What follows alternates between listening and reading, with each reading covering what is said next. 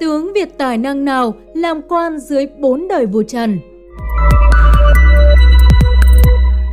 Một trong những bậc hào kiệt nổi bật về trí tuệ nhà Trần là Trương Hán Siêu. Ngay từ trẻ, ông đã là môn khách của Hương Đạo Vương Trần Quốc Tuấn, được vua Trần kính trọng, chỉ gọi ông là thầy chứ không gọi tên. Cho tới nay, không có tư liệu về năm sinh của tướng Trương Hán Siêu.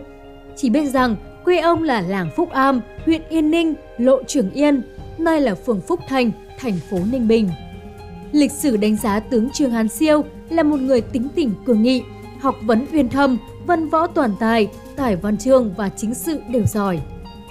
Lúc còn trẻ, ông đã vào học trong trường do triều quốc vương Trần Ích Tắc, còn vua Trần Thái Tông mở và mau chóng nổi lên như một trong những người xuất sắc nhất, thậm chí còn được chính Trần Ích Tắc giao cho việc đi dạy dỗ những học trò khác.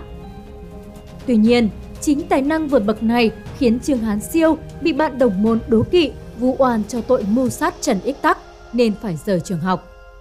Sau này, bằng tài năng thiên bẩm và vượt trội, Trương Hán Siêu trở thành môn khách của Hưng Đạo Vương Trần Quốc Tuấn, được chọn làm một trong những nhân vật thân tín tham dự bàn bạc Việt quân, có nhiều ý kiến được mình chủ lắng nghe và áp dụng.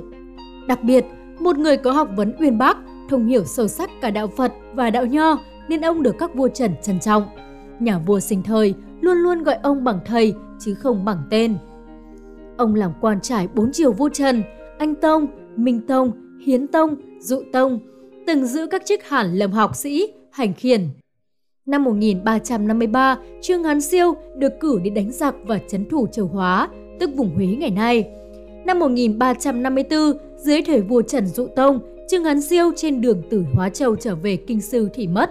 Vua truy tặng ông là Thái Bảo, thầy dạy vua lúc còn nhỏ.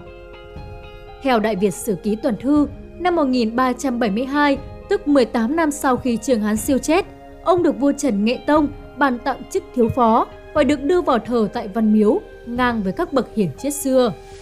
Đường thời, Trương Hán Siêu nổi tiếng nhưng cũng bị điều tiếng là cao ngạo. Ông không giao du với người cùng hàng. Việc Trương án Siêu gả con gái cho tù trưởng ở các vùng ông đến trông coi cũng bị nhiều người chê là mộ sự giàu có. Tuy nhiên, các nhà nghiên cứu sau này cho rằng việc Trương án Siêu ít giao du với đồng môn cũ vì mối bực thủa xưa vụ oan ông hãm hại Trần Ích Tắc. Chuyện này, ông tha thứ không kể tội họ nhưng không kết tình thân. Việc Trương án Siêu gả con cho các tù trưởng không phải vì ham giàu, mà là vì muốn liên kết với bộ tộc giữ biên cương theo chính sách của nhà Trần thời bấy giờ, gả con cho tù trường để làm phiên dậu bảo vệ biên cương. Trải qua năm tháng, cho đến nay, Trương An Siêu được tôn vinh là một trí thức nho sĩ chân chính, tiêu biểu của giai đoạn thịnh trị của nhà Trần. Có thể nói, con đường dẫn đến địa vị độc tôn của nho học vào thế kỷ 15 đã được khởi đầu bởi những trí giả lớn như Trương An Siêu, Lê Quát. Đặc biệt, ông được đánh giá là một nhà văn hóa lớn. Ông đã sáng tác những tác phẩm văn học có giá trị lớn như bài ký ở tháp linh tế trên núi Dục Thủy, bài ký khắc trên bia chùa Khai Nghiêm, đặc biệt là Bạch Đằng Giang Phú, bài phú Bạch Đằng Giang. Bạch Đằng Giang Phú của Trương án Siêu là một kiệt tác trong văn chương cổ Việt Nam.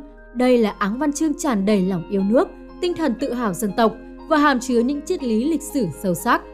Ngoài ra, dưới triều Trần Dụ Tông vào năm 1341, ông cổ Nguyễn Trung Ngạn soạn hai bộ sách lớn là Hình luật thư, Pháp luật và Hoàng triều Đại điển, Điển lễ.